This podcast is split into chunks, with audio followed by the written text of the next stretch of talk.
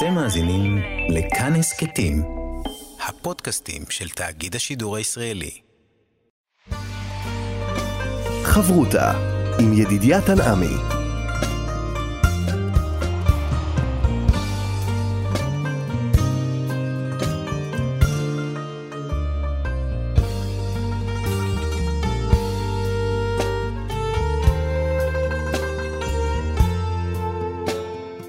שלום, כאן מורשת חברותא, לימוד משותף עם רבנים ואנשי חינוך בנושא תנ"ך, הלכה ואמונה.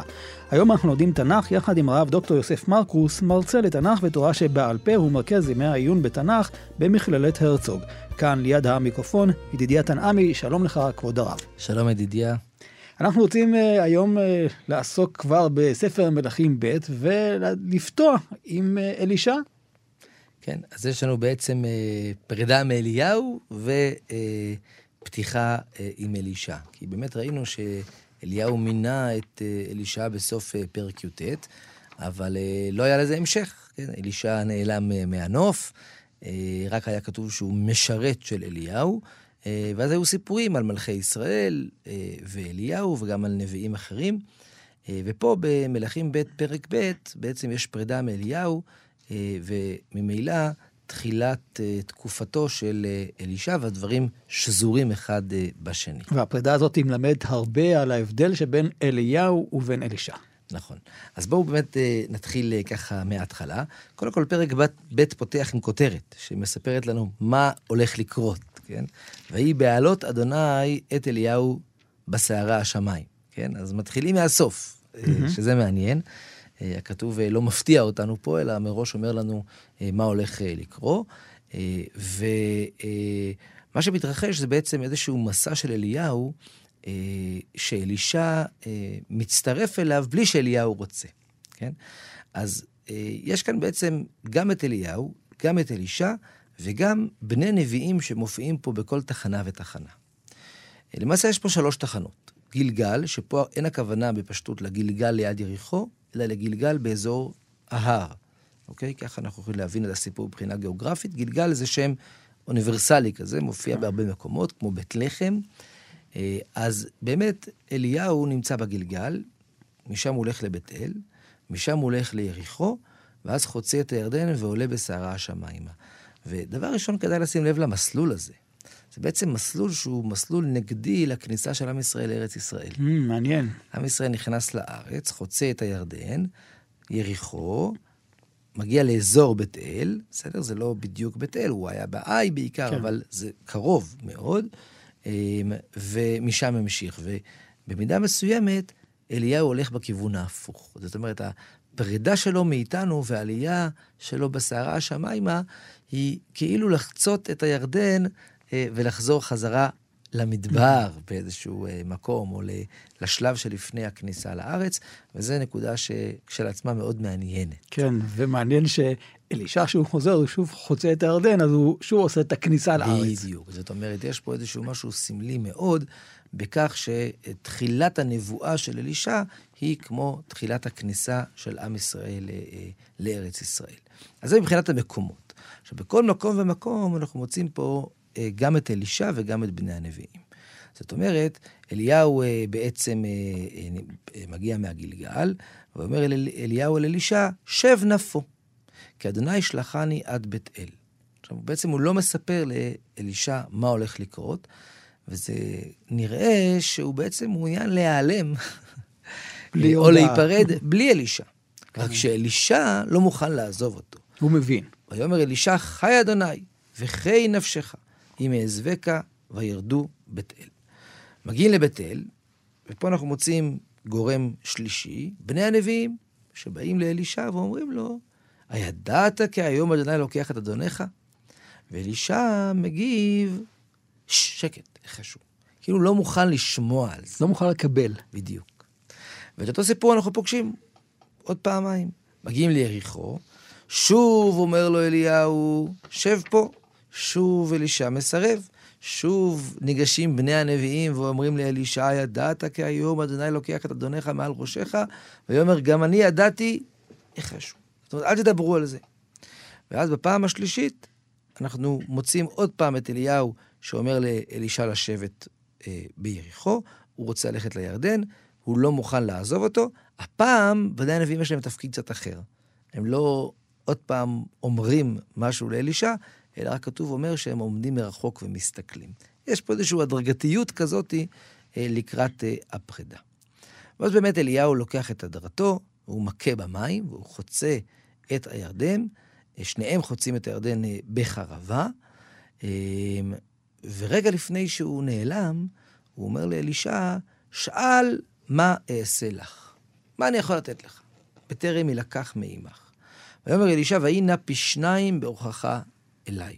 זו בקשה מעניינת מאוד. מרתקת. אז כן. יש מדרש ידוע, שחז"ל אומרים שהוא אומר פי שניים, הוא מתכוון באמת יותר, וזה בא לידי ביטוי בכך שהוא, יהיה לו יותר כוחות נבואיים, הוא יחיה יותר, פעמיים בעצם הוא יחיה את הילד, גם פעם אחת בעצם הנס, ופעם שנייה אחרי זה שהוא, שהוא ייטה אה, למות.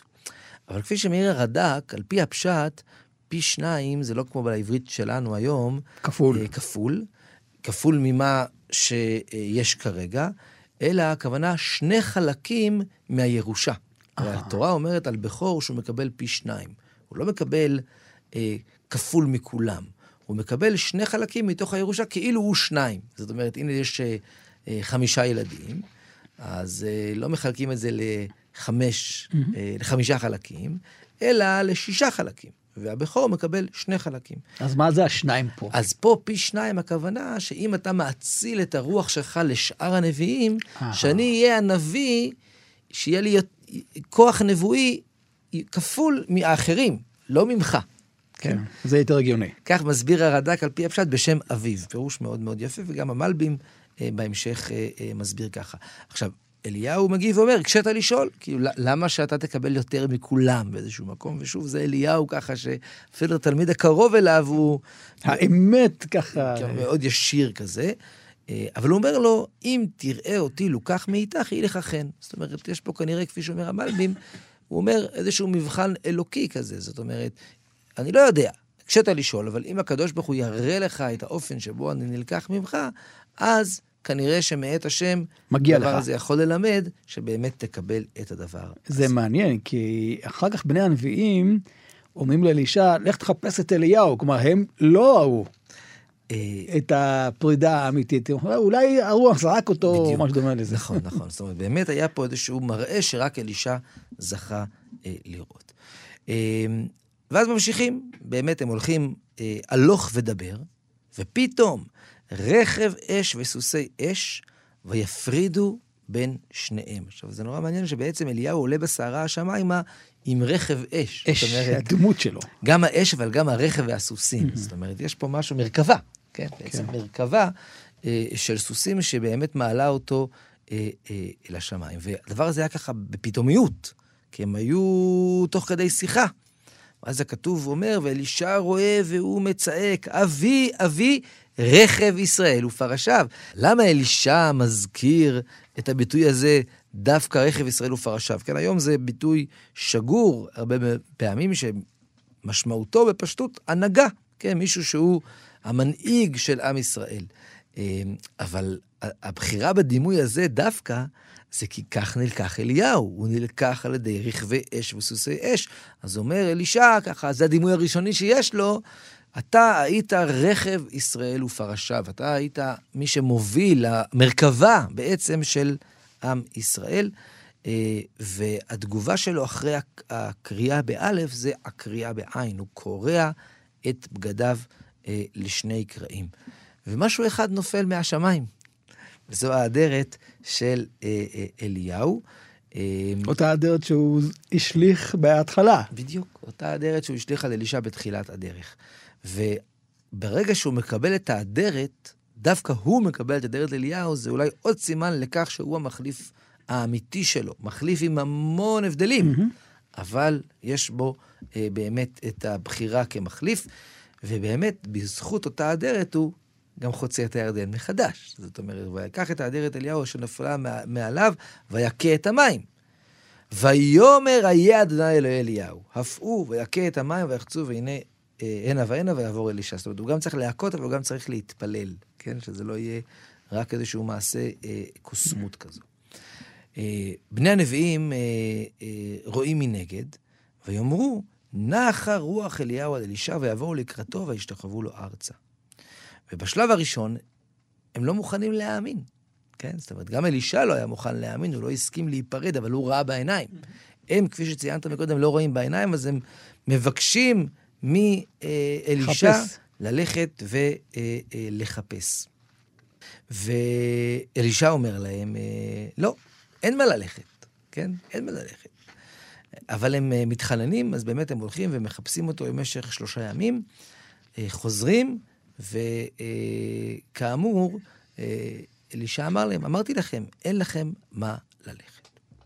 ואז מגיעה בעצם הפעילות הנבואית הראשונה של אלישע. ויאמרו אנשי העיר אל אלישע, הננה מושב העיר טוב, כאשר אדוני רואה, אבל המים רעים והארץ משקלת. ואלישע מבקש להביא צלוחית חדשה, שם שם מלח, נזכיר לנו קצת את uh, מרה, ובעצם מרפא את המים. עכשיו, האם זה במקרה שהפעולה הראשונה של אלישע קשורה למים, כמו הפעולה הראשונה של אליהו, רק הפוך. Mm, אליהו, בפעילות הראשונה, עוצר את המים. ואלישע, בפעילות הראשונה שלו, מביא את המים. וזה בעצם סימן לבאות. זאת אומרת, אה, לעובדה שאלישע הוא נביא שהרבה יותר מחובר לעם. יש לו גם תוכחות, יש לו גם את הצד הקשה שצריך את הדברים, כפי שכבר מופיע בסיפור הבא על הנערים שמתקלסים בו.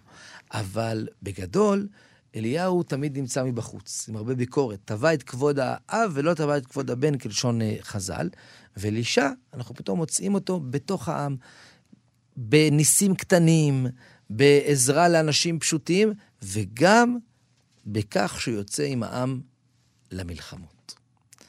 אכן, רגע לפני שנשמע על עוד סיפור ועוד סיפור, שבו אלישע ככה אה, עוזר ומציע פתרונות לאנשים שצריכים את עזרתו, אה, יש פה באמת סיפור אה, קשוח יותר. לאחר שהוא ריפא את המים ביריחו, הוא עולה לבית אל. יש כאן סיפור מוזר כזה, הוא עולה ויש נערים קטנים שיוצאים מן העיר, הוא מקלסים אותו, בעצם מקללים אותו, ואומרים לו, עלה קרח, עלה קרח. ואלישע מגיב בחריפות, ואומר, תצאנה שתיים דובים מן היער, ותבקענה מהם ארבעים ושני ילדים, אה, אחרי שהוא מקלל אותם, זאת אומרת, אה, אה, הוא באמת מגיב ומעניש אותם. עכשיו, מה בדיוק משמעות הסיפור הזה? למה הם קיללו אותו? למה הוא מגיב בצורה כזו קשה? אז יש, כשהסבירו שהם מכנים אותו עלה קרח. אליהו היה עם אדרת שיער, ובעצם רוצים לבטא את הניגוד. עכשיו, אולי אותם נערים שיוצאים מבית אל, הם לא רואים בעין טובה את ריפוי המים. Mm. הם בעצם נערים שמזדהים בדרכו של אליהו, אומרים, מה, אנחנו צריכים פה נביא כזה שכביכול מתחנף לעם, מבקשים לרפא את המים, מרפא את המים. אנחנו רוצים את אלישע, האיש הקשה, האיש האמת. ואלישע בא להראות להם, תראו, הגישה שלי לא נובעת סתם מחמלה אה, ללא גבולות, אה, ללא ביקורת. כשצריך, אני, יכול אני אדע גם לבקר ואני אדע גם להעניש. ואתם תהיו הראשונים לראות את הדבר הזה. ואז באמת הוא מקלל אותם ויוצאים הדובים. יש מדרש ידוע שאומר לא דובים ולא יער, כן? אה, אבל אנחנו יודעים מבחינה ארכיאולוגית שבאמת כל אזור ההר היה מיוער, היו שם אריות, mm-hmm. והיו שם גם דובים. חברותה עם ידידיה תנעמי. חברותה בתנ"ך כאן אה, במורשת, והנה אנחנו אה, רואים את אה, אלישע בפרק הבא, שהוא, כפי שאמרת, הוא, הוא לא מנותק מהעם, הוא מצטרף, אפילו הוא מצטרף למסע המלחמה. נכון, אנחנו בעצם נראה את הדמות של אלישע כל הזמן עוברת בין מעשים פרטיים, או ניסים לאנשים פרטיים, לבין פעילות פוליטית, לאומית, והוא משולב בכל החלקים האלו, בניגוד לאליהו שהיה קצת נפרד גם מזה אה, וגם מזה.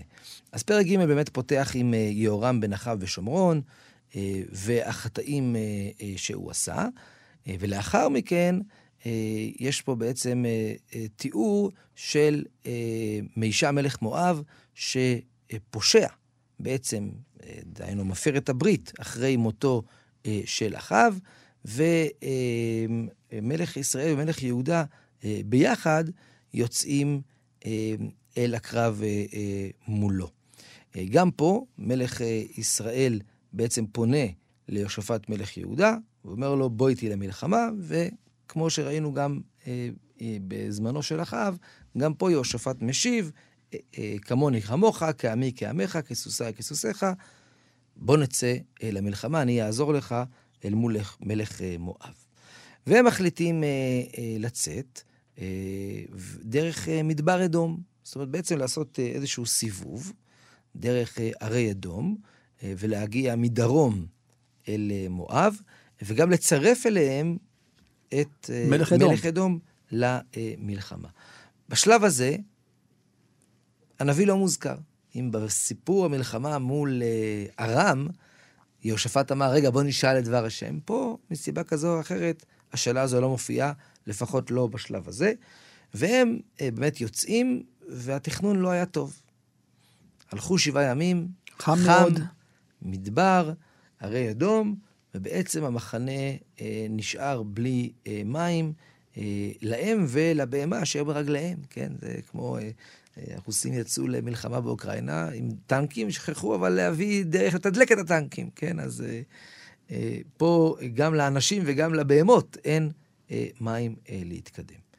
ומלך ישראל, למרות שהוא מוזכר בתחילת הפרק כמי שעושה רע בעיני השם, הוא פונה, הוא בעצם מבין שיש כאן אה, אה, עונש אלוקי, או מעשה אלוקי, כן? ההא, כי קרא אדוני לשלושת המלכים האלה לתת אותם ביד מואב, כן? כי מצד אחד, הם לא היו בסדר, שהם לא תכ... תכננו כמו שצריך. אבל בסוף, עצם זה שהגענו למצב הזה, מבחינתו, זה באמת אה, איזשהו עונש אלוקי. ואז יהושפט מתעורר. אותו יהושפט שכאמור, במלחמה מול ארם, mm-hmm. עוד לפני היציאה למלחמה, מראש. ביקש שיהיה נביא, עכשיו הוא מתעורר ואומר מילים דומות, אין פה נביא להשב ונדרשה את השם מהיותו. ואחד מעבדי מלך ישראל אומר, האמת שיש פה את אלישע. עכשיו זה נורא מעניין. אף אחד לא פנה אליו, אף אחד לא ביקש ממנו להצטרף, אבל הוא הצטרף. זאת אומרת, אלישע מיוזמתו יצא לקרב הזה, למרות שלא ספרו אותו בהתחלה, ולא שאלו אותו בהתחלה. אבל הוא דמות שרוצה להועיל לעם ישראל, ואם עם ישראל נמצא בקרב, גם הנביא יהיה שם. אז יהושפט מבקש באמת אה, אה, לבקש ממנו אה, שיגיד להם את דבר השם, אה, ואלישע בשלב הראשון אה, מסרב למלך ישראל. מה לי ולך? לך את נביאי אביך ונביאי אמך. כן? זאת אומרת, אם אמרנו מקודם שאלישע הוא לא רק חסד בלתי מוגבל. יש לו mm-hmm. גם את התוכחות שלו. גם כשהנביא בא לעזור, אם צריך להוכיח את מלך ישראל, אז הוא יוכיח אותו. אז בהתחלה הוא אומר לו, מה אתה רוצה ממני? לך תבקש מנביאי אביך ונביאי אמך, שהם יעזרו לך. ומלך ישראל אומר ככה, כנראה באיזשהו סוג של כניעה, לא, אבל הקדוש ברוך הוא, אני יודע שהקדוש ברוך הוא זה שבעצם אה, קורא לנו, או אה, הביא אותנו לסיטואציה כזו שאנחנו עוד רגע ניתנים ביד מואב, ואני מבקש ממך אה, עזרה. אלישע אומר לו, רק בזכות אה, יהושפט מלך יהודה, אני גם אה, יעזור אה, לך. הוא מבקש אה, אה, מנגן שינגן לו, אנחנו נחשפים פה לדרך שבה אלישע כנראה התנבא בכל פעם, כן? אבל לא בכל פעם הכתוב מזכיר את זה. אז הוא אומר דבר נורא מעניין. מה הנבואה שלו? אומר, עוד רגע הנחל הזה שאנחנו נמצאים בו פתאום יעשה גבים גבים. זאת אומרת, פתאום יתמלא כאן המון שיטפון? מים. שיטפון? שיט... או, אז זה, זה נורא מעניין. ובהמשך, והוא אומר להם, אתם לא תראו רוח ולא תראו גשם, והנחל יתמלא מים ואתם תוכלו לשתות, ואז גם השם ייתן בידכם את אה, מואב, אה, והוא מצווה אותם אה, ציווי שעוד רגע נגיע אליו. עכשיו, הזכרת שיטפון, באמת, הפרשנים שלא חיו בארץ ישראל, אז uh, באמת ראו פה איזשהו נס uh, מוחלט. זאת אומרת, יש פה נס, זה ברור, mm-hmm. אבל הם ראו פה נס במובן הזה של לא יורד גשם, והנחל מתמלא בכל זאת, כן? אז כאילו, איך להסביר את הסיטואציה הזו?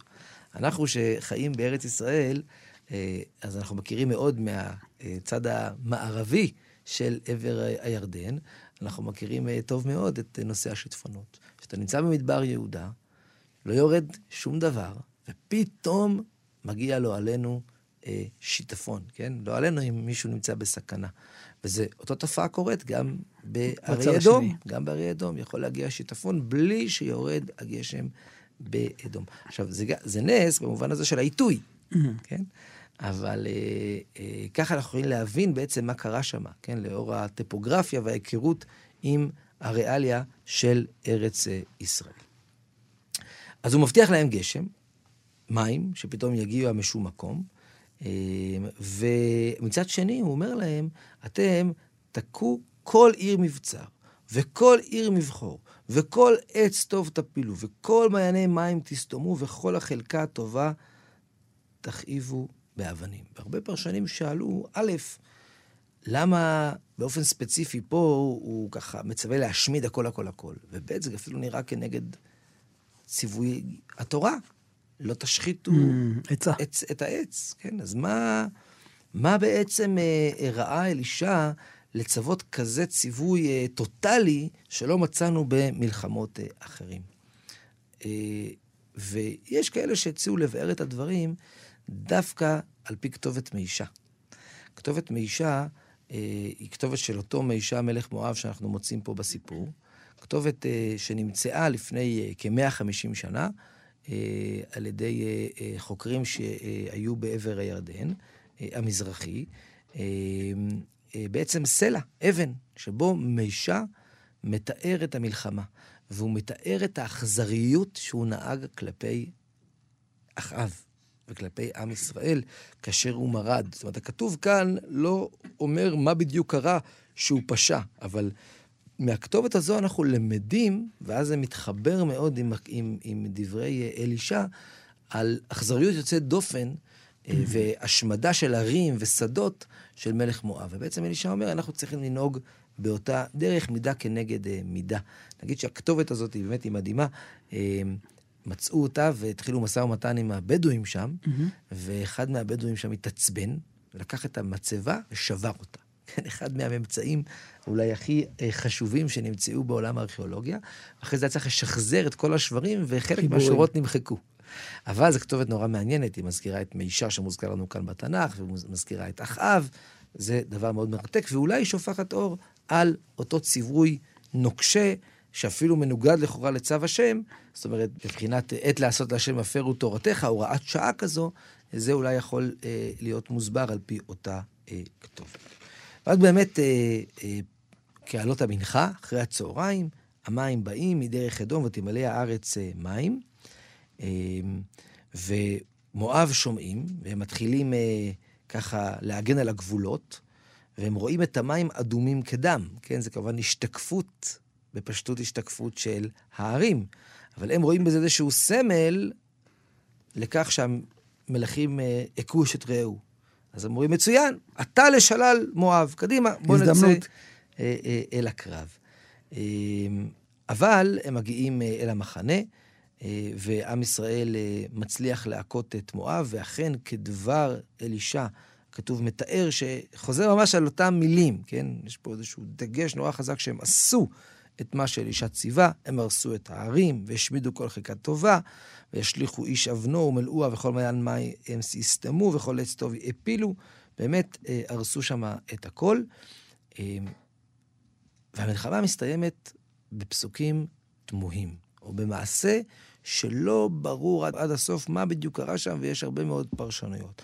מלך מואב רואה שהמלחמה חזקה ממנו, הוא רואה שהוא לא מצליח להבקיע, הוא לוקח את בנו הבכור, אשר ימלוך תחתיו, ויעלהו עולה על החומה, ויהי קצף גדול על ישראל, וייסעו מאליו וישובו לארץ. והפסוק הזה הוא פסוק מאוד מאוד קשה. מה בדיוק קרה שם? מה עשה מלך מואב? איזה בן בכור? מה הכוונה שהוא מעלה אותו לעולה? ומה זה קצף גדול על ישראל שגרם להם לשוב אחורה? כן, זאת אומרת, מה, מה עשה מלך מואב?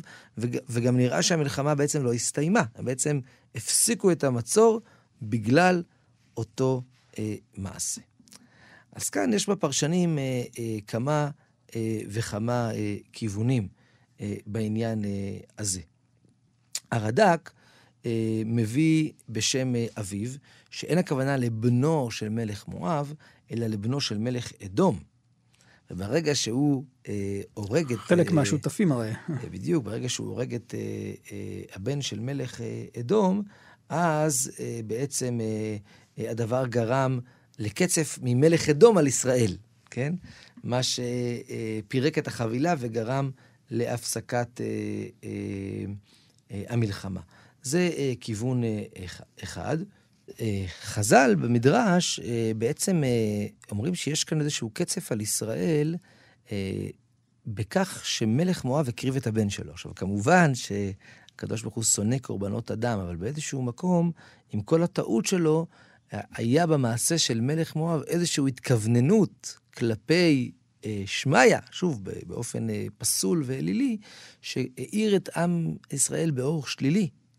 כפי שראינו שבתחילת הפרשה, עם ישראל לא מספיק נאמן אה, אה, לקדוש ברוך הוא, וכאילו הדבקות הדתית של מלך אה, אה, מואב גרמה לכך שעם ישראל לא יוכל אה, להמשיך אה, אה, במצור. אה, יהודה אליצור הציע שבפועל, כן, העובדה שהם לא הצליחו להמשיך במצור, לפי הפירוש הזה, זה אולי איזשהו אה, אה, מגפה שהתפשטה, או מאורך המצור, או משהו כזה. זאת אומרת, מצד אחד, הכתוב מסביר לנו את המבט האלוקי. למה הם לא הצליחו להמשיך את המצור? דווקא בגלל הדבקות הדתית של מלך מואב שהאירה את עם ישראל באור שלילי. בפועל היה קצף על עם ישראל שכנראה התבטא במשהו מציאותי שגרם להם שלא להמשיך את המצור. חברותה עם ידידיה תנעמי חברותה בתנ"ך כאן אה, במורשת יחד עם הרב דוקטור יוסף אה, מרקוס. ומכאן אנחנו אל הסיפור המוכר לנו מההפטרה, יותר נכון אפילו שני סיפורים שמוכרים מההפטרה, הסיפור של האישה האחת משני בני הנביאים, והסיפור של נעמן. נכון, אז באמת נתחיל עם uh, הסיפור של uh, uh, האישה. יש פה, האמת שיש פה שני סיפורים בפרק ד', סיפור קצר על אחת uh, מנשי בני הנביאים שמבקשת עזרה מאלישע, ולאחר מכן הסיפור הארוך על האישה השונמית. אבל זה באמת אה, אה, פתיחה טובה להצמיד בין שני הסיפורים האלו, אה, כי הם מלמדים על הבדל נורא גדול. סיפורי אלישע מורכבים מהמון ניסים שהוא עושה לאנשים. אנשים שמבקשים ממנו עזרה. בדרך כלל אנשים שקרובים אליו, נביאים, בני נביאים. ולפעמים זה אפילו נשמע קצת אה, מוגזם, כן, זה תפקידו של הנביא. אז נכון, mm-hmm. שנביאים גם עושים ניסים, אבל בסופו של דבר זה יחסית חריג. תפקידם של הנביאים בדרך כלל זה לא אה, לעזור לאנשים באופן אה, פרטי, אלא בעיקר לדרוש מהאנשים, להביא להם את דבר השם. אה, ובמובן אה, הזה, הסיפורים פה של אלישע באמת הם משהו קצת יוצא דופן. אה, ואולי באמת זה גם משמעות הצמידות פה בין שני הסיפורים. אותה אישה מנשי בני הנביאים היא כמו כולם, מבקשת מהנביא עזרה, ואלישע עוזר לה, בנס. ואז מגיע הסיפור הארוך יותר על אלישע והאישה השונמית. ומה שמרתק בסיפור שמה, זה שהיא לא מבקשת ממנו שום דבר. לראשונה אנחנו פוגשים דמות שבמקום לראות באלישע מישהו שיכול לעזור לה, היא רואה באלישע מישהו שהיא רוצה לכבד אותו, mm-hmm. זאת אומרת, היא רוצה להעריך אותו, ואחרי זה אנחנו נשמע על כך שהיא שומעת דרשות ממנו, הרי שהיא הולכת אל הכרמל, אומר לה, אה, האיש שלה, לא חודש ולא שבת, כן? זאת אומרת, היא רואה את אלישע כמי שיביא לה את דבר השם, ולא כמי שמטרתו אה, לעזור. ויש פה ניגוד בין הדמויות. אמ, ובאמת הסיפור על האישה השונמית הוא סיפור מרתק, כי יש לו שני חלקים מאוד ברורים. אלישע מגיע אה, אל שונם, הוא עובר שם בדרך כלל, כן? שונם זה בעצם אה, שונם, שונם. בעצם נמצא היום אה, בעפולה עילית, כן? מעל עפולה, ובאמת לא רחוק מהכרמל ומהאזורים שאלישע הסתובב בהם כמו אליהו. והוא עובר שם, והיא באמת רוצה ככה לכבד אותו, והיא מכינה לו מקום, ועלייה, ושולחן, וכיסא, ומנורה, ואלישע רוצה להיטיב לה. אבל היא מסרבת, היא לא רוצה עזרה, היא לא מעוניינת שהנביא יעזור לה, היא רוצה שהנביא יהיה מקור לדבר השם, ולא מקור לישועה אה, פרטית. אה, אבל בכל זאת, אה, אה, אלישע מבקש לעשות משהו, ואז הם בעצם דרך גחזי מגלים שאין לה בן ואישה זקן, ומבטיח לה אלישע בן. והיא אומרת ככה, אל תחזה בשפחתך, הילד נולד, זה הסיפור הראשון. אבל אז משהו משתבש.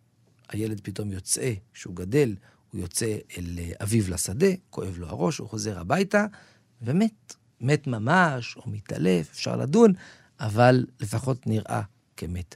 זאת אומרת, בעצם הנס של אלישע... לא מחזיק מעמד? התבטל. והאישה מלאת ביקורת. היא הרי אמרה, אל תחזה בשפחתך, אני לא מבקשת ממך שום דבר. זה רעיון שלך, אז לפחות שזה יחזיק. אז היא רצה אל הכרמל, במהירות, כן, מבקשת אה, אה, אחד בנערים ואחת האתונות, היא מבקשת מהאיש שלה להביא לה, היא לא רוצה לספר לו אפילו מה קרה, אה, הוא לא מבין, ועוד פעם הוא אומר את המשפט לא חודש ולא שבת, ותאמר שלום, כן, אז פה אנחנו למדים שהיא הלכה לשמוע דרשות מפי אלישע, ובעצם אה, אה, אה, רוכבת לכיוון הכרמל. עכשיו, אלישע מבין מאוד מהר, עוד לפני שהיא הגיעה, שיש בעיה. למה? בגלל שהקדוש ברוך הוא לא התגלה אליו, ולא אמר לו שום דבר. אז כשהיא מגיעה, גחזי אה, בא לקראתה, ושואל אותה, השלום לך? והיא לא רוצה לדבר איתו. הוא אומר, כן, הכל בסדר. והיא מגיעה אל איש האלוהים, היא לא רוצה אף מישהו אחר, היא רוצה רק אותו. מחזיקה ברגליו, וגחזי כעוזר הענבים מנסה להגן עליו. זה לא ראוי לעשות ככה. אבל איש האלוהים אומר לו, תעזוב אותה. יש פה סיפור. היא מרירה, יש כאן משהו. ואז היא בעצם מבקרת את אלישע. ואומר לו, אומרת לו, השלית אותי. אני לא ביקשתי בן מאת אדוני. הנס שלך התבטל. אז אלישע מבין שיש בעיה, אז הוא שולח את גחזי, ואומר לו, כמוה, אל תדבר עם אף אחד, אל תברך אף אחד, רוץ עם המשענת שלי ושים על פני הנהר. והוא הולך אה, אחריו. אה, המשענת לא עזרה. וכשאלישע הגיע, הוא היה צריך בעצמו להגיע אל הילד ולהתפלל אל השם. זאת אומרת, עד עכשיו לא מצאנו בכל הניסים של אלישע שהוא מתפלל לפני שהנס פועל, אבל פה הוא חייב להתפלל על השם, ורק אז הוא גוער עליו ועושה לו, נראה ממש כמו הנשמה, ואז הילד אה, חוזר אה, לחיות. השאלה הגדולה של הסיפור הזה זה מה קרה. זאת אומרת, מה בדיוק אה, מתרחש פה ולמה הנס התבטל. ויש פרשנים שהסבירו, בעיקר ניתחו את זה בבני זמננו, בצורה מאוד מעמיקה, שאלישע קצת חרג באיזשהו מקום התפקיד שלו. מהתפקיד שלו. זאת אומרת, יש מפתחות, כפי שאומרת הגמרא, שלא נמסרים לשליח. עכשיו, הקדוש ברוך הוא עושה את מה שאלישע אומר. אבל אלישע לא פנה אל הקדוש ברוך הוא, ולא לכאורה, לא התייעץ לא איתו. לא ביקש רשות. כן יש לילד, כן לתת לילד. אלישע, ברצונו להיטיב, שזה מצוין כמובן, אה, בעצם אה, אה, העניק לילד, אבל זה משהו שרק הקדוש ברוך הוא יכול לתת. והמוות של הילד, והצורך להחיות את הילד אחרי התפילה, בעצם מחזירה את המצב לתיקונו, כן. בדיוק. כן. שיש דברים ויש איזשהו גבולות. ופה אנחנו עוברים לפרק ה', לסיפור על נעמן, שהוא סיפור עצמאי, אבל בסוף יש לו קשר למה שאמרנו עכשיו, כפי שנראה אה, בהמשך. כי, כי גם בסיפור הזה עומדת השאלה של המתח בין הכוח של הנביא ככוח עצמאי, לבין המקור של הכוח שלו, שהוא הקדוש ברוך הוא. אז מה קורה בסיפור הזה? גם סיפור אה, מוכר, נכון? יש אה, אה, נערה שבעצם נשבית על ידי גדודי אה, ארם, ויש לנו את אה, נעמן, אה, שר הצבא שהוא מצורע, ואותה נערה שנמצאת שם אצל אשת נעמן, אומרת לו, תשמע, יש נביא בשומרון שהוא לא יכול לעזור לך. ומלך ארם רוצה לעזור לשר הצבא שלו, כותב ספר, מלך ארם שולח למלך ישראל ובעצם מצווה עליו לאסוף את, את נעמן מצר, מהצרעת שלו. עכשיו, מלך ישראל בתחילה לא מבין, מה זה קשור אליי? איך אני יכול לעזור לו? והוא ממש קורע את בגדיו ורואה בזה איזשהו תרגיל או משהו. הוא לא חושב על הנביא. אלישע פונה אל מלך ישראל ואומר, למה אתה קורע את בגדיך? תביא אותו אליי וידע שיש נביא בישראל. זאת אומרת, יש כאן ביקורת על מלך ישראל שבכלל לא חושב בכיוון של הנביא. ואז באמת מגיע נעמן עם אה, סוסיו ורכבו, ועומד בפתח הבית של אלישע. עכשיו, מן הסתם הוא אה, ציפה שאלישע יצא, יכבד אותו, שר צבא ארם. אלישע לא יוצא מהבית, הוא שולח אליו שליח. הוא אומר לו, לך תרחוץ בירדן, והכל יתרפא. ונעמן מתעצבן. א', מה זה הדבר הזה שאלישע לא בא לדבר איתי? ב', זה הכל? בשביל זה באתי עד לפה כדי ללכת לרחוץ בירדן? לא חסר. הנערות שלנו בדמשק יותר טובים. והוא כמעט אה, הולך. אבל אחד מעבדיו אומר לו, תשמע, בוא אולי, תנסה. אולי יש פה משהו. דבר גדול הנביא אה, דיבר אליך, תנסה לרחוץ ולהיטהר. אז הוא באמת יורד וטובל בירדן שבע פעמים, ובשרו נהיה נקי. עכשיו, זה נורא מרתק, כי בעצם למה אלישע לא פוגש אותו? ולמה אלישע לא בא ובפועל עושה איזה מעשה? אלישע רוצה לומר לו, זה לא אני, זה הקדוש ברוך הוא. זה הארץ הקדושה, זה הקדוש ברוך הוא שמרפא אותך, זה לא משהו פרסונלי. וזה מתקשר פה לפרק הקודם, אה, להבנה הזאת שגם כשנביא עושה ניסים, מאוד חשוב לזכור כל הזמן מי באמת נותן לו את הכוח, ולא לראות בו את הדמות. ונעמן כמובן טועה בזה בהתחלה, אבל זה מה שאלישע רוצה ללמד אותו, לכן הוא לא מוכן לפגוש אותו, כדי שלא יהיה אפילו טעות בעניין הזה. אבל הדבר הזה גורם לנעמן לרצות לעבוד את השם. והוא רק מתנצל כלפי אלישע ואומר לו, תשמע, אין לי ברירה שאני אחזור, אני אהיה חייב בגלל האנשים מסביבי להשתחוות בבית העבודה זרה, בית רימון, אבל בעצם הוא רוצה ל... אה, אה, אה, כאילו להתגייר כמעט, כאילו לחזור ולעבוד את הקדוש ברוך הוא. הסיפור מסתיים עם, ה... עם גחזי, שאלישע סירב לקבל מתנות, שזה חלק מאותו עניין, למה אלישע מסרב לקבל מתנות? זה לא כדי- אני. כדי לחדד, זה לא אני. גחזי מתגלה פה כרודף בצע קצת, והוא בעצם אה, רודף ולוקח את המתנות, והוא נענש קשות בזה שהוא הופך להיות מצורע. כי הוא מבטל את המסר. ברגע שהנביא מקבל מתנה, או עוזרו בשם הנביא, אז המסר שאלישע כל כך רצה להדגיש פה, שזה לא אני, אה, מתבטל. ולכן העונש שאחז בנעמן, שר הצבא, אוחז בגחזי. תודה רבה לך, הרב אה, דוקטור יוסף אה, מרקוס, מרצה לתנ"ך ותורה שבעל פה במכללת הרצוג ומרכזי גם ימי העיון. כאן ידידיה תנעמי, עוד נשוב וניפגש בחברותה הבאה. תודה רבה, ידידיה, להתראות. ואת התוכנית הזאת ניתן להאזין באתר כאן מורשת ובשאר יישומי ההסכתים.